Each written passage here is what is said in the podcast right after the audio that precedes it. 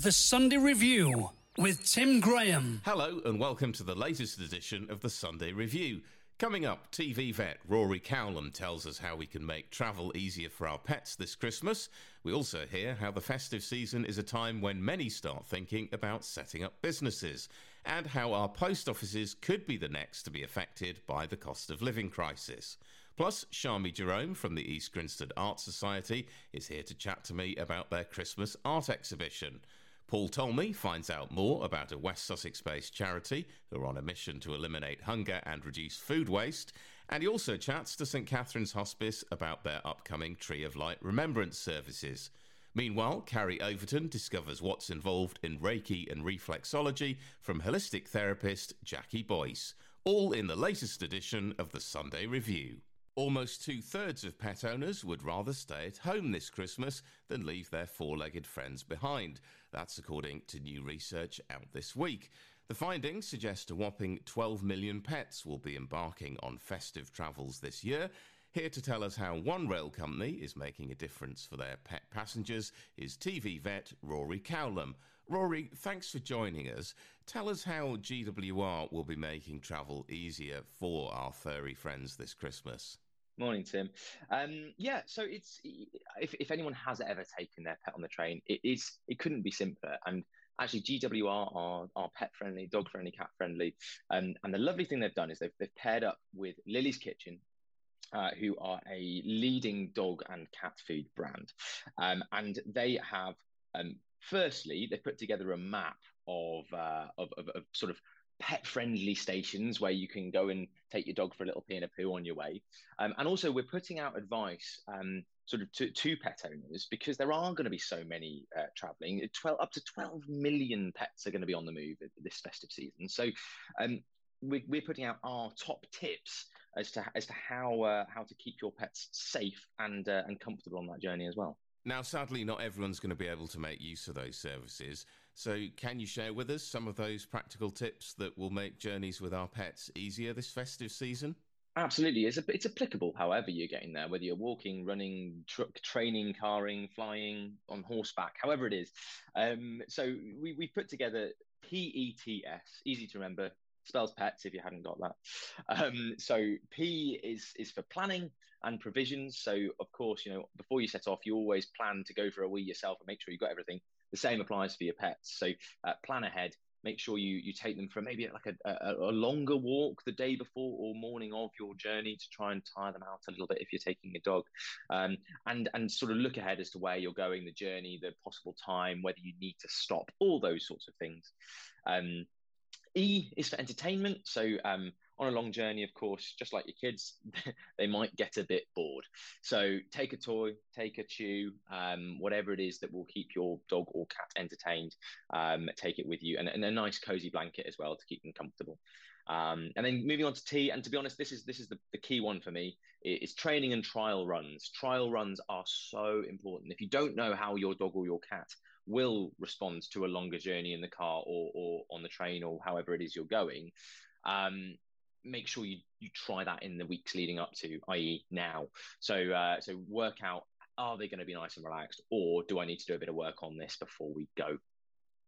And then to finish off, S is for socialize, and this this is more really important for those going on public transport because inevitably there will be other animals there will be other dogs other cats other people and it will be quite busy so make sure that you, this is something that your pet is comfortable with and, and, and if it's not do do make the provisions to to make it a uh, sort of a, a decent journey for them as well as you some great advice there once they're at their destination is there anything we can do to help them settle into their new surroundings yeah, so that again is you know you know your pet's best, right? So I always for my dog take a blanket that I know she loves. I take her bed with me, even if I know I'm going to a doggy place. Because actually, sometimes if I'm going to a friend's house and they've got a dog, if she tries to steal their bed, that can lead to some aggro. So you know, always take their bed, always take their toy, um, and some extra treats as well, just to just to help them settle. And for those who perhaps aren't used to housing pets, is there anything they need to be aware of? Anything they can do to make their homes more pet friendly?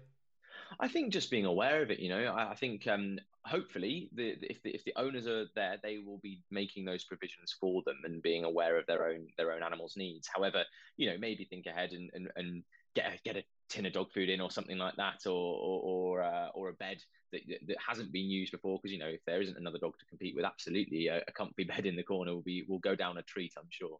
Now, you've covered quite a lot there. Is there anywhere people can go to either get more tips and advice or maybe just refresh themselves on some of the topics you've talked about today? Yeah, absolutely. As I said, this is being put out by by Lily's Kitchen and GWR. So um, if you if you search for for Lily's Kitchen or, or GWR, it's all on the website. Um, and uh, and yeah, we'll we'll be shouting it from the tops as well.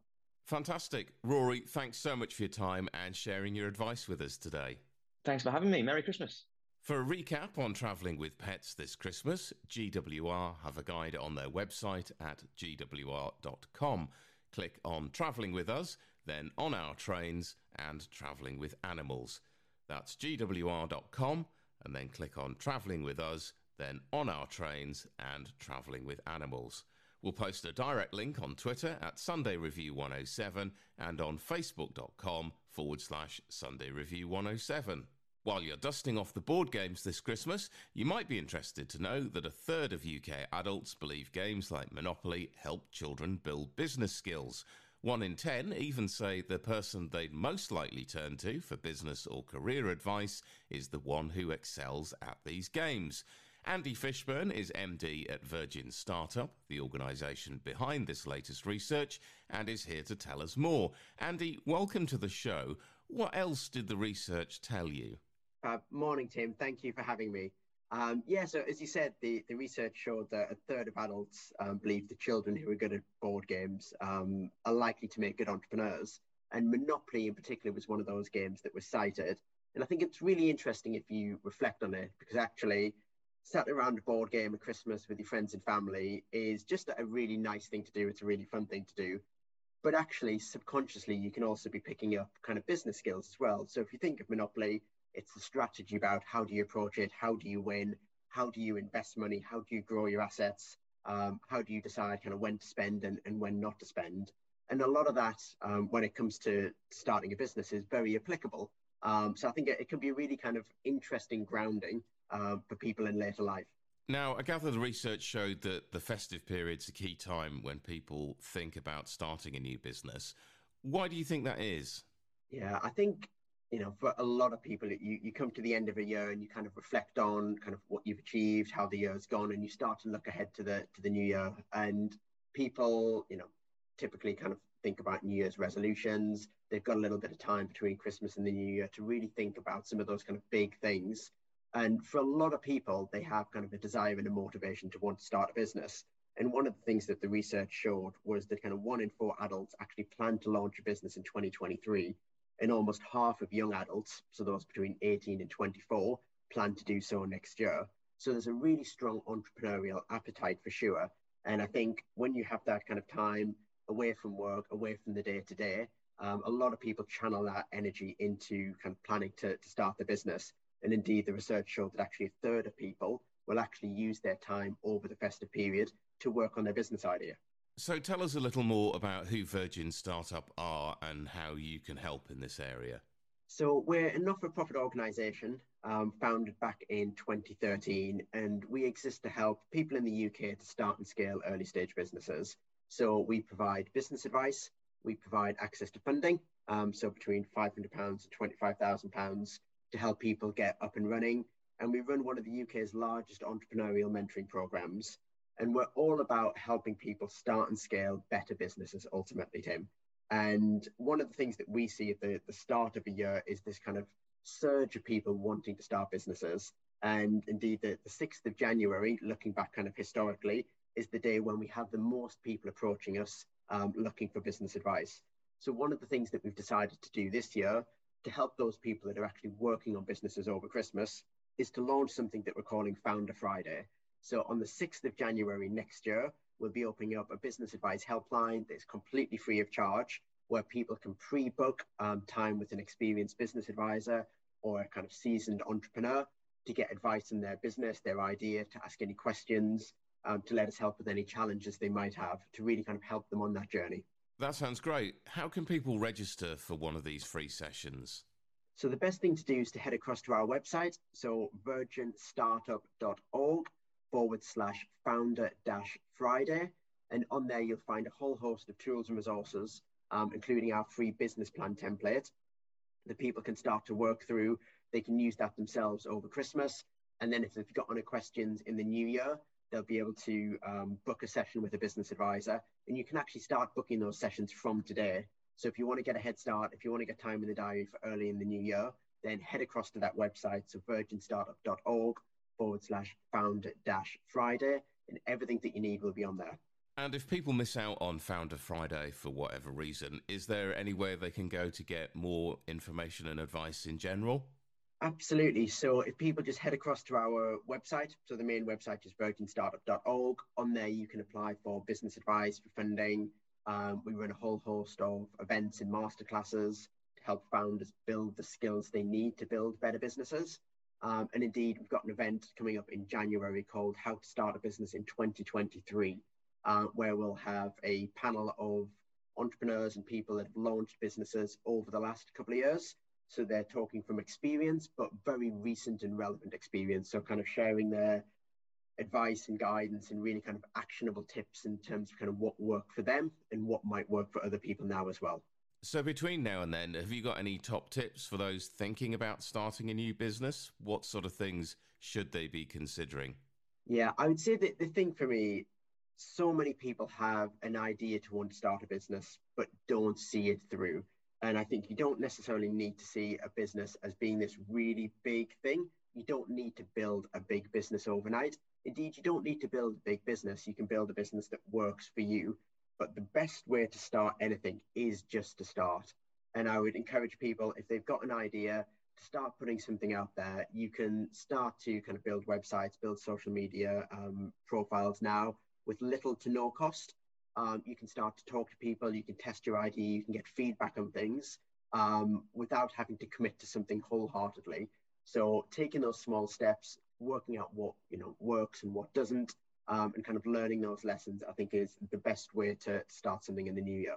Fantastic, Andy. Thanks so much for your time today and for sharing your advice with us. Wonderful. Thanks for having me, Tim. For more information on Founder Friday and how to book a free session, visit virginstartup.org forward slash founder hyphen Friday. That's virginstartup.org forward slash founder hyphen Friday.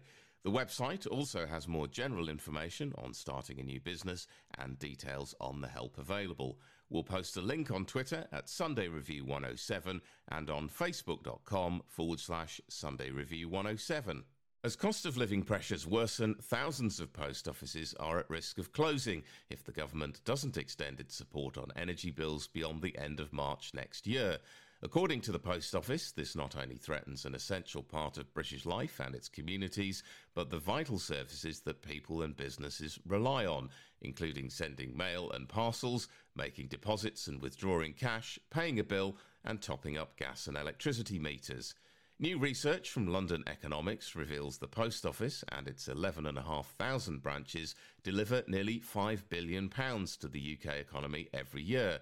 But with energy bills for the average post office rising by nearly 250% next year, many post offices are on the brink. Our reporter Julian Fisher has more. Here to tell us what help the Post Office network needs is Elliot Jacobs, a postmaster himself and a non executive director from the Post Office. Elliot, why is the post office network so important to the British people and its economy? Post offices are part of the fabric of every community.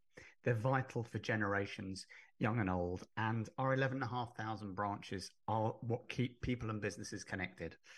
Post office branches support around 50,000 full time jobs across the UK, and these people do an incredible job we stayed open in the pandemic so that customers could access their essential services, whether it was sending a gift parcel or paying their energy bills or banking some money. And now we're helping millions of people access government support to help them deal with their bills again, and in particular, the elderly and the vulnerable. Together, these branches contribute about £5 billion a year to the UK economy. But all of that is at risk because of this cost of living crisis. Almost all of the branches are run independently by private entrepreneurs and they've got soaring energy bills.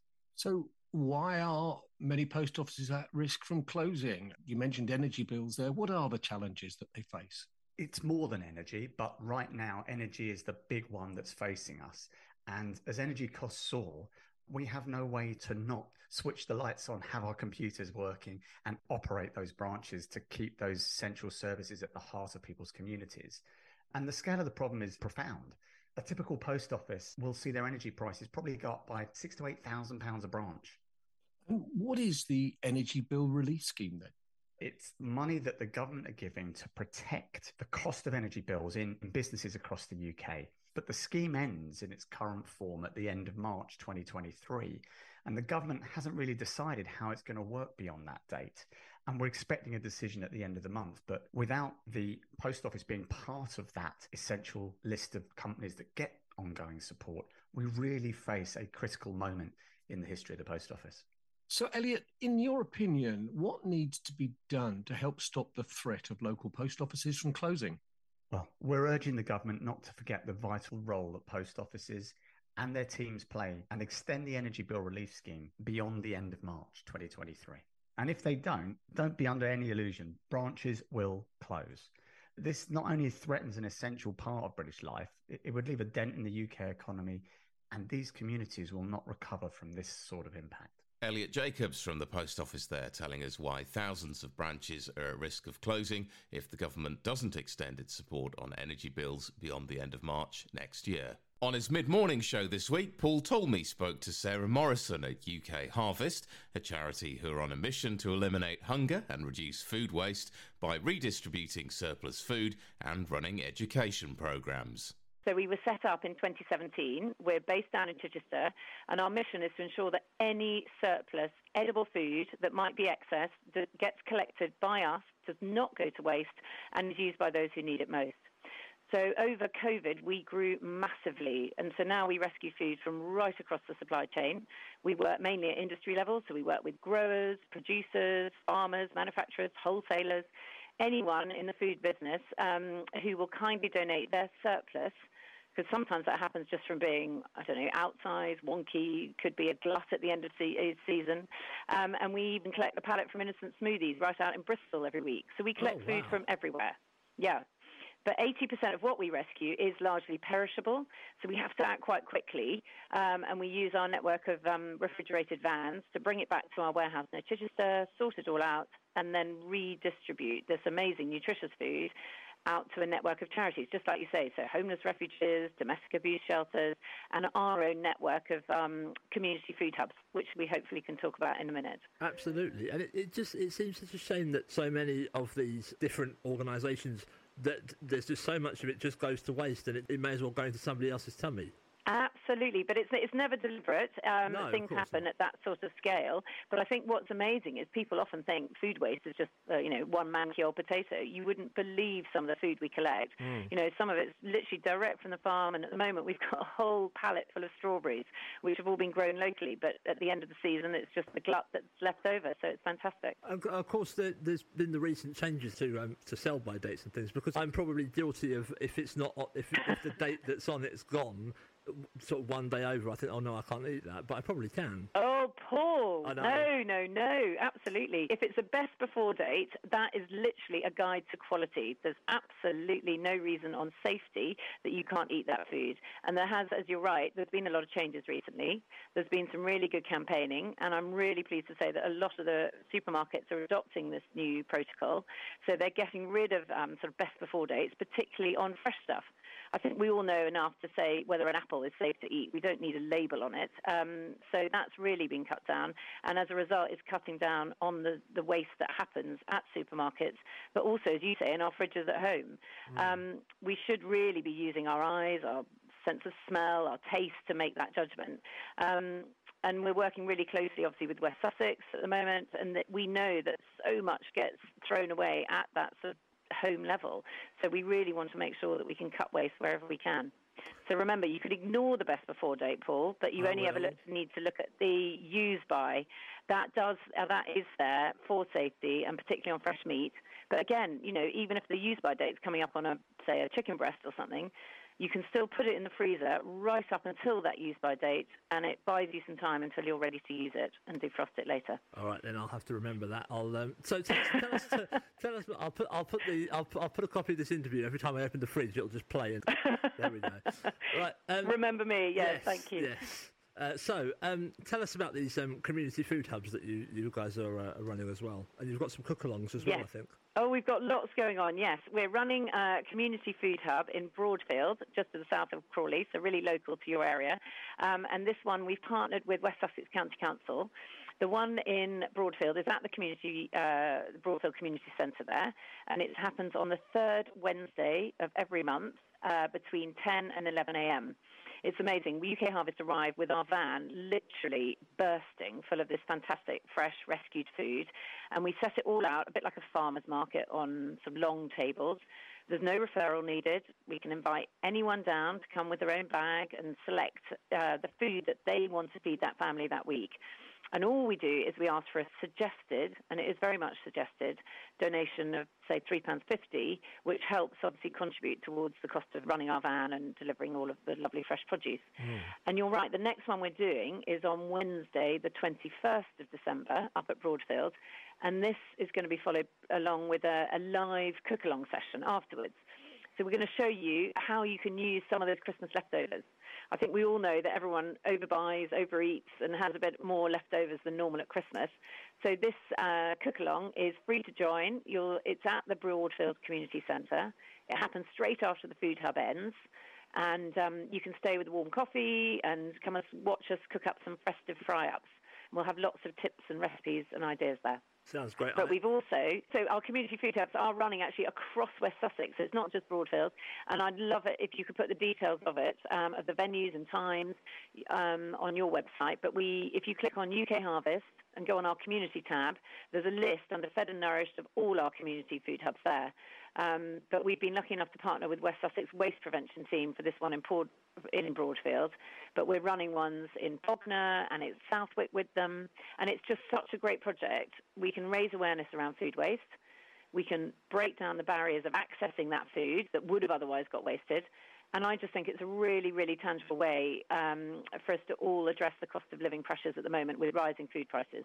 It makes it really, really affordable for people to eat well at the moment. Definitely, but because I mean, with, with Christmas right on top of us, and the, the, it's probably the optimum time for food waste if there ever was one, isn't there? Oh, absolutely. I know. I think everyone's guilty of it. We get overexcited, but we just need to remember that um, we want no one to go hungry this winter. And the more tips that everyone can adopt in terms of storing the food, using up those leftovers, will make sure that nothing does go to waste. All right. Well, um, how can people um, get involved? Because I mean, you said you had drivers, so presumably, can people maybe get involved on that on that side as well?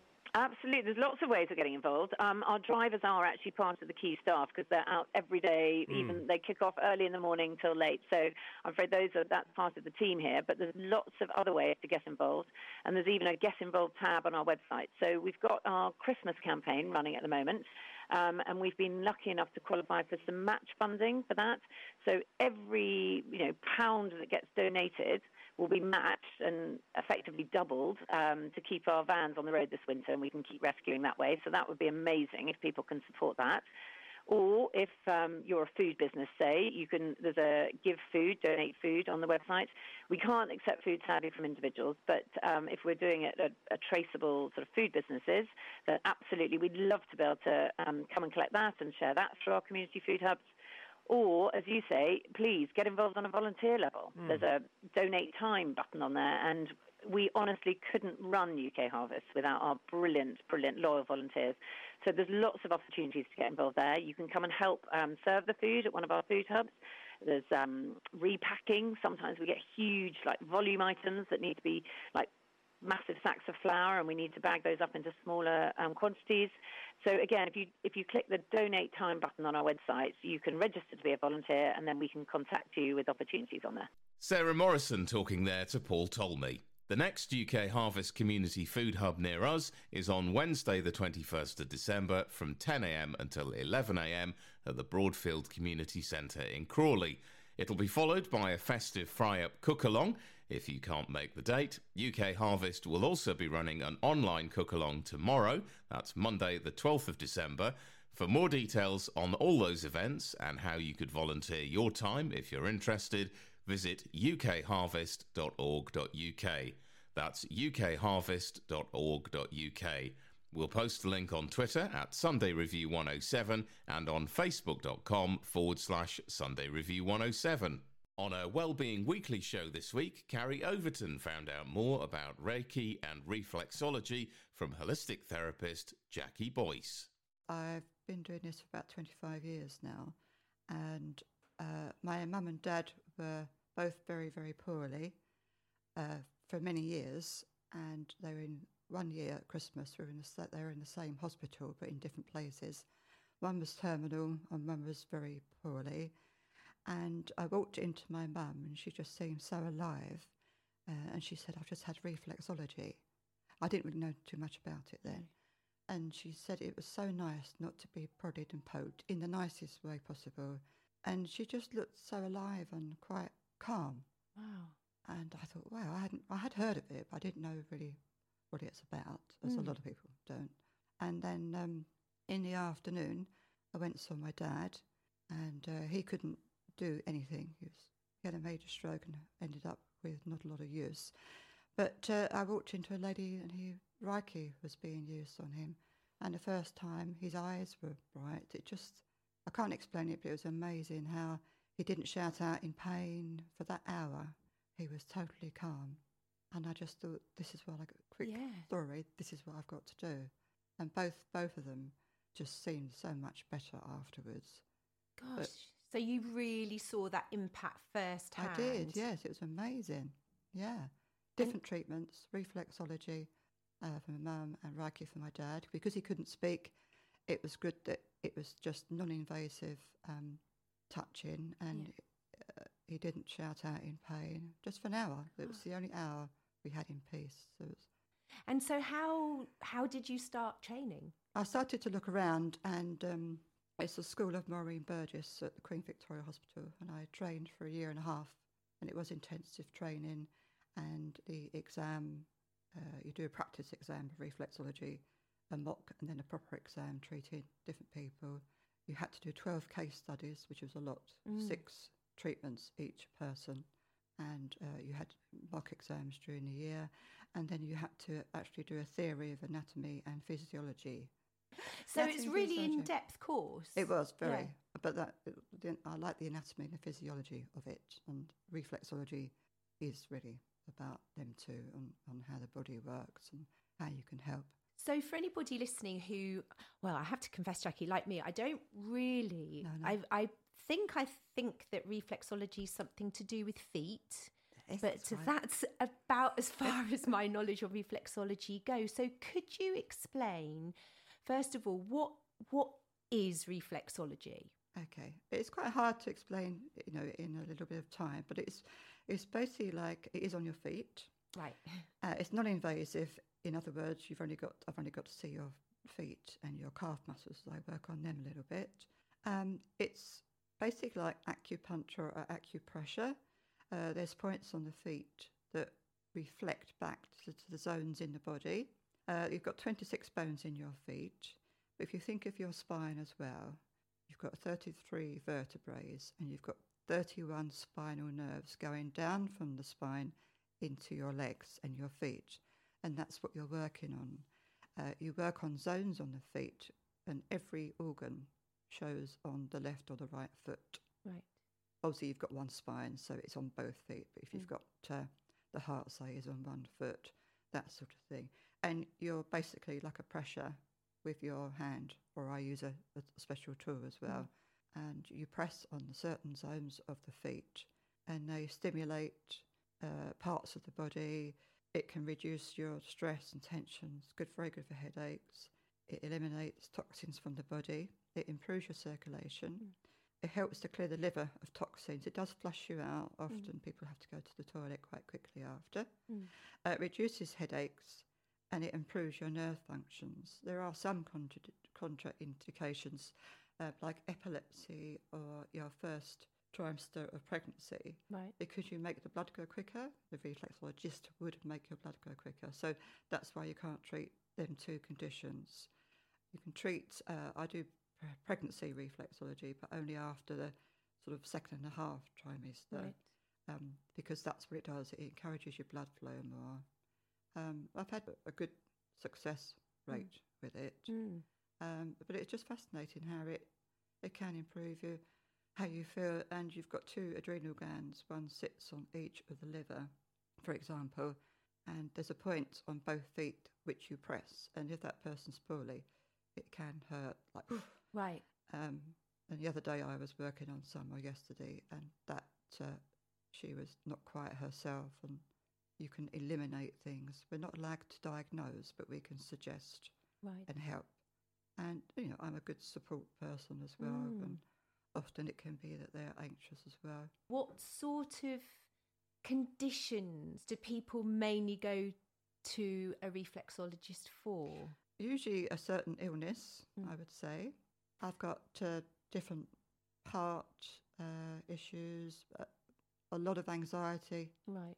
And I'd say of depression, perhaps since the COVID. Mm. And it's nice that people are coming and not perhaps getting prescription pills. Um, There's Mm. nothing wrong with them, but it's nice that you can look elsewhere. Mm.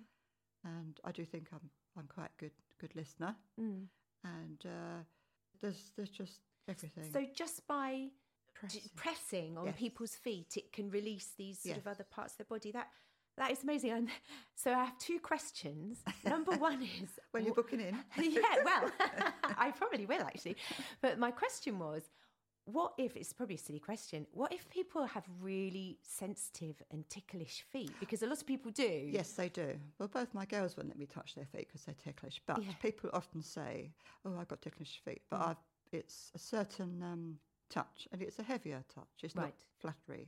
Okay. But even if I do have people that are, it's just different. Yeah. I just, oh, that wasn't like what I thought it was. Okay. be." I suppose that firmer touch and it's that, a and firmer also, touch, and I use a tool as well, Yeah. an Indian, because it sort of derives from that. So Right. uh, I use an Indian little tool to really get into certain points where that person needs it. It's all Mm. sorts of health. There's nothing you can't do except them two contraindications, really. So if there's so much that is affected by our feet from touching bits of our feet, Yeah. do your do you again? This might be a really silly question. No, go Do your shoes make a difference? Yes, they do.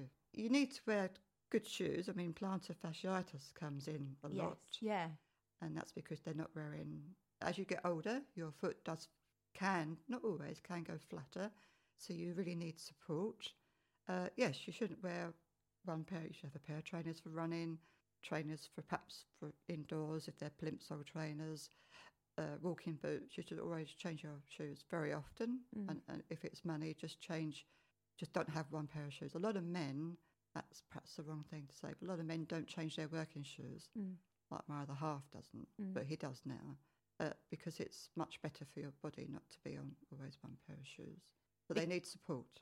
So presumably, then the different shoes support your different parts of your Yeah. feet, and they're in contact with different Yeah. parts of your feet. So that has that impact. Yes, but not on the reflexology so much. But I would, Okay. if that person's really got more like a flat foot or uh, something structurally wrong, Yeah. I would say the, the different shoes. But I do say if they've got plantar fasciitis, Mm. keep changing their shoes Right. because your feet get comfortable in one pair of shoes. Yeah. and they soften up, and your body gradually you get older or heavier or lighter, whatever which way it changes. Well, I'm hearing the message buy more shoes. so I'm all in favour of that. So that's perfect. So, what about Reiki? It's mindfulness and Reiki I do. Uh, you would lay on a couch, and again, it's non invasive because you just lay on the couch fully clothed, and you can have a blanket on if you want to. Reiki and mindfulness both reduce anxiety and stress and fatigue, you know, tiredness, fatigue, and depression. Uh, Reiki is quite hard to describe, but it does promote healing from your from from yourself in a way because stress can bring on illness. So before you get really stressed, and then the cycle goes into the illness of different various conditions you can have, you need to get your body really relaxed. And Reiki is a form of relaxing your body and I use um, chakra stones on your body, or if that person doesn't want it on their body, I put it on the side of them on the couch. And then you have uh, two certain stones that mean things, which I'm not going to say because people Mm. have to come and have a try. Oh, okay. Uh, they go in your hands, and uh, I do some sort of. We talk about the golden light, and you just have to scan your own body so your own body relaxes completely. And I either touch part of your body or I hover over it, whatever that person. And it's just about energy and that person to sort of really, really go in deep relaxation. And then after that, I start to go into the mindfulness. The first session is Reiki, uh, and then the second one is mindfulness, which is similar. And uh, I do a, a meditation with you, with you, whoever it is, eyes closed, nice and relaxed with candles and music going. But I do a, a, a meditation for you to get rid of all your anxieties or help you get rid of your anxieties. And I do a couple of meditation stories.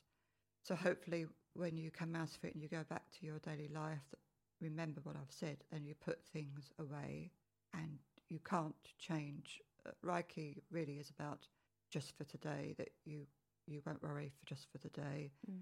Uh, you're grateful, very sort of basic good things about yourself. There is a, I call it a negative imp that constantly chatters in your mind. Mm. And, you know, like Jackie, don't don't do the radio show because you're a bag of nerves. and and that negative imp is often in your head, Mm. and you need to recognise that it's, it is a negative imp. Mm. It can be a monkey whatever you want to call it. They used to say monkey, but it's a negative imp now. Um, that often comes into each our own minds when we doubt ourselves, and we have to stop that chattering in your head in that session, so you can totally relax and focus on how you can bring yourself back to your body being balanced. Uh, and mindfulness is a good way of adjusting yourself. Think, yeah, no more worrying about whatever the situation is. Some people get upset after. Mm. Some people are blown away, or, or some people just feel a lot better. But Mm. it's just about going deep into realization, coming out of it, being positive, and really learning to accept that um, this sort of inner conscience um, does tell you to stop worrying about things, and it teaches you to try and helps to teach you to ignore this negative chatter that we all have. We all Yeah. self doubt. What do you think is important about mindfulness, especially in this day and age? I think well, the, the, a new saying is um, self care isn't selfish. Mm. Even just listen to senses, just to listen to your own heartbeat going and my voice uh, talking about uh, something that you can focus on. It's just nice for yourself to have time out because everyone's busy Mm. in life, whatever. Even if you don't work, if people work, even people don't work, their life's still busy and they need to take time out. Mm. But Reiki is good because it makes you grateful for who you are, Mm. what you are. And, you know, if people are poorly or whatever condition they have, they accept it. And it's just a nice way of you come out feeling quite much more positive and you can do things. Jackie Boyce chatting there to Carrie Overton. For more information on Reiki and reflexology, you can visit facebook.com forward slash Jackie's Holistic Therapies EG. That's facebook.com forward slash Jackie's Holistic Therapies EG. We'll post a direct link on Twitter at Sunday Review 107 and on facebook.com forward slash Sunday Review 107. Earlier this week, Paul Talmey spoke to Olivia Mayhew from St Catherine's Hospice about the Tree of Light service that's taking place later today. Tree of Light is really just an opportunity for our hospice community to come together to reflect and to remember and to celebrate the lives of uh, loved ones who are sadly no longer with us um, over the Christmas period, as we do understand this can be a difficult time if you are bereaved. Um, and the service is non religious and it will include readings, some music, the opportunity for some quiet reflection, and the opportunity to view our Book of Remembrance and hang a dedication star in memory of a loved one.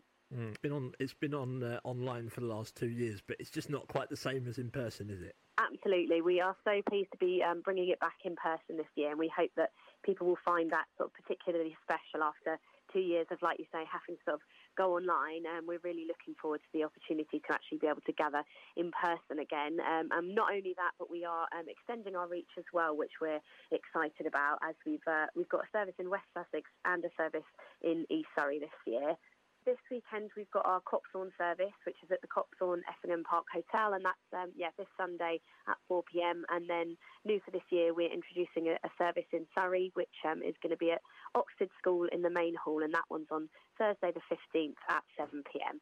Um, we do understand um, that even though things are much more back to normal now, um, some people still do prefer online for whatever reason, and it works still does work better for them.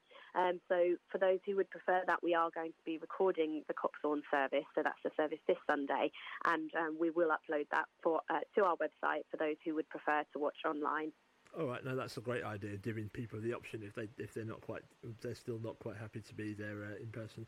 Um, you were just saying about how um, Christmas is is a, is, a, is always a tough time if you if you've been bereaved, but it's it's strange, isn't it, that every every time you have the that you, you have a bereavement and then a significant period comes on like that, like Christmas or that person's birthday, it's always it's always, it's nice to commemorate their their um their passing, isn't it, with the um with the, with the service and just mark it in a nice, positive and and um, communicative way.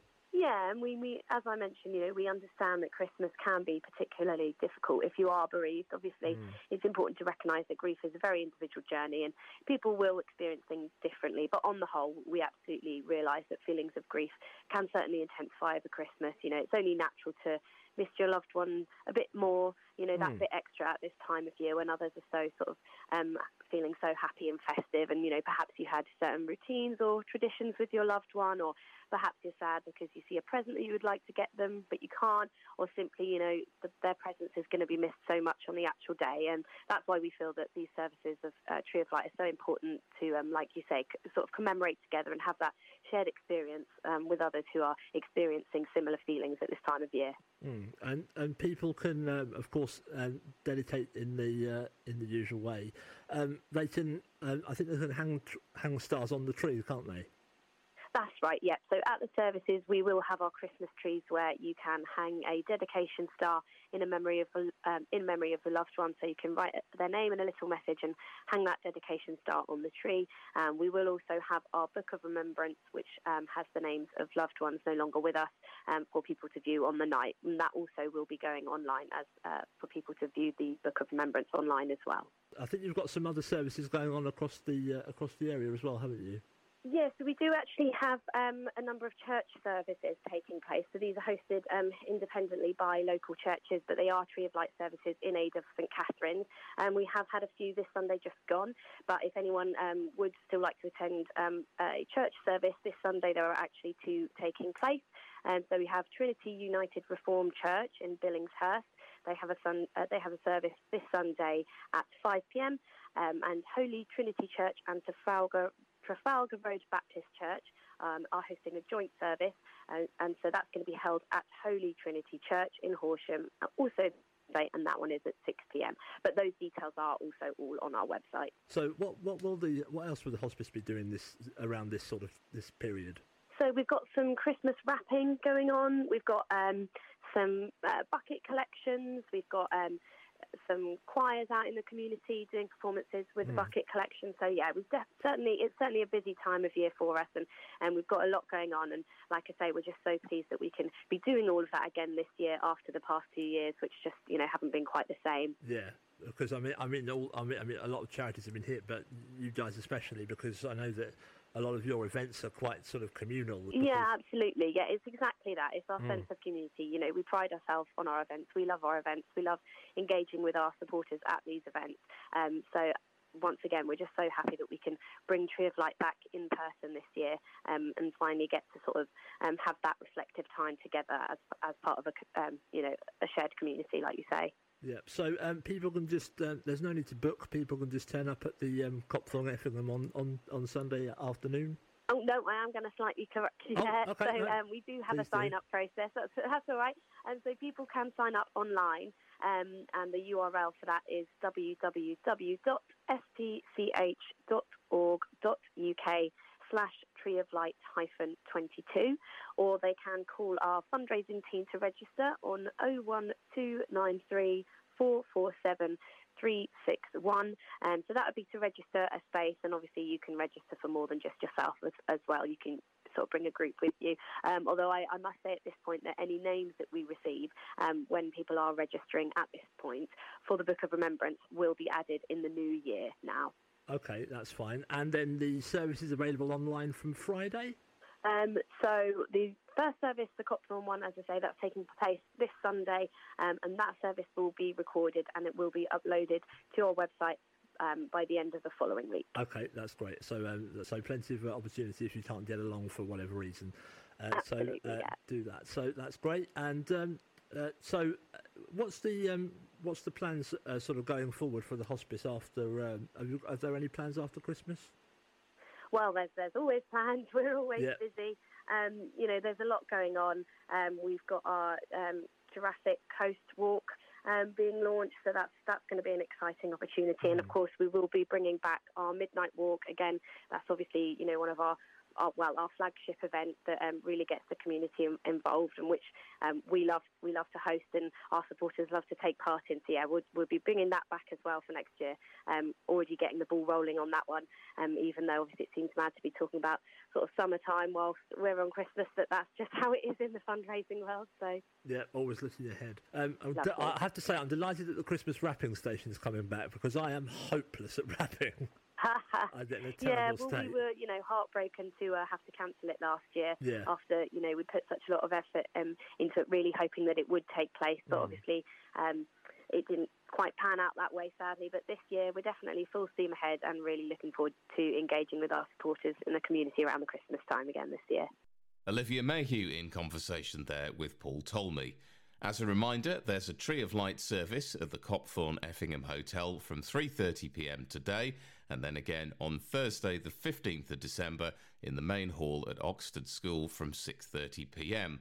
To book your space, visit stch.org.uk forward slash tree of light hyphen 22. That's stch.org.uk forward slash tree of light hyphen 22. Or you can call 01293 447361. That's 01293 447361. The Copthorne service will also be recorded and uploaded to the website on Friday, the 16th of December, if you prefer to watch online. The website also contains details on other Tree of Light services and fundraising initiatives that the charity are running this festive season. We'll post a link on Twitter at Sunday Review 107 and on facebook.com forward slash Sunday Review 107. And that's it for the latest edition. We've got all the information on the features you've heard today on Twitter at Sunday Review 107 or on facebook.com forward slash Sunday Review 107. I'll be back on air next Sunday morning from 10am on 107 Meridian FM or on meridianfm.com, or you can download the latest podcast. Until then, take care and have a great week ahead.